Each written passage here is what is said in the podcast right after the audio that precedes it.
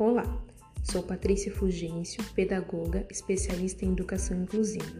Trabalho com crianças de 4 a 10 anos na cidade de São Paulo. Irei falar um pouco sobre o ensino híbrido, que é o ensino do século XXI, conhecido também como uma mistura de coisas. Dentro do ensino híbrido, temos três autores importantes: professor, aluno e o contexto social, e todos colaboram para com o planejamento ou projeto. Atualmente, o ensino híbrido se caracteriza como on-life, dentro da vida. Acontece online e offline.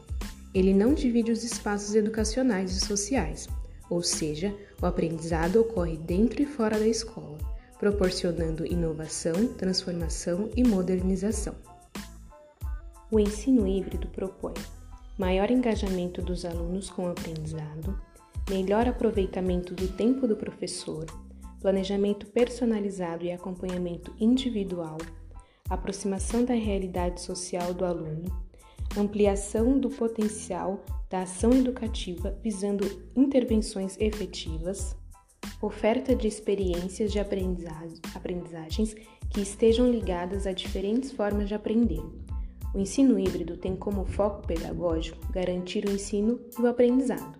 Para isso, o professor deve apoiar-se em em quatro pilares: pedagógico, que é a capacidade de interagir e dinamizar os conteúdos, acompanhar e realizar avaliações periódicas, ter rapidez e clareza dos conteúdos, estabelecimento de regras, tecnologia, disposição para inovação e comunicação, adequação às tecnologias e composição de grupos, didática, domínio do material, ter capacidade de orientar o aluno em relação ao conteúdo usar metodologias diferentes e fazer preposições e desafios aos alunos. Pessoal, ter habilidade de comunicação, automotivação e proatividade, disposição para o novo e dialogar. Para fazer um bom planejamento ou projeto, precisamos ter organização. Como diz Montessori, todo aprendizado começa na organização.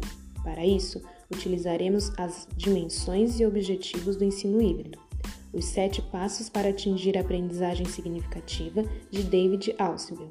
Os Oito Princípios da Educação Online, a Taxonomia de Bloom, que é uma organização hierárquica dos objetivos educacionais. Algumas ferramentas do ensino híbrido são os podcasts, blogs, cybercultura e cultura maker, sendo esse último a junção do online e offline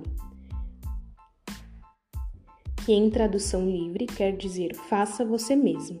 Os alunos aprendem mais quando fazem parte do processo de construção do conhecimento. Ao se trabalhar com o ensino híbrido, estamos garantindo aos alunos os direitos de aprendizagens presentes na BNCC. São eles: direitos de conviver, brincar, participar, explorar, expressar e conhecer-se.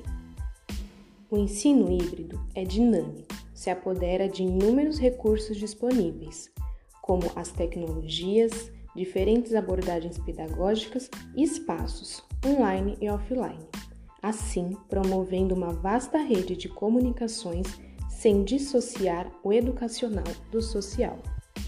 Todo este conhecimento foi adquirido através do curso Ensino Híbrido, proporcionado pelo professor Geraldo Peçanha durante a pandemia.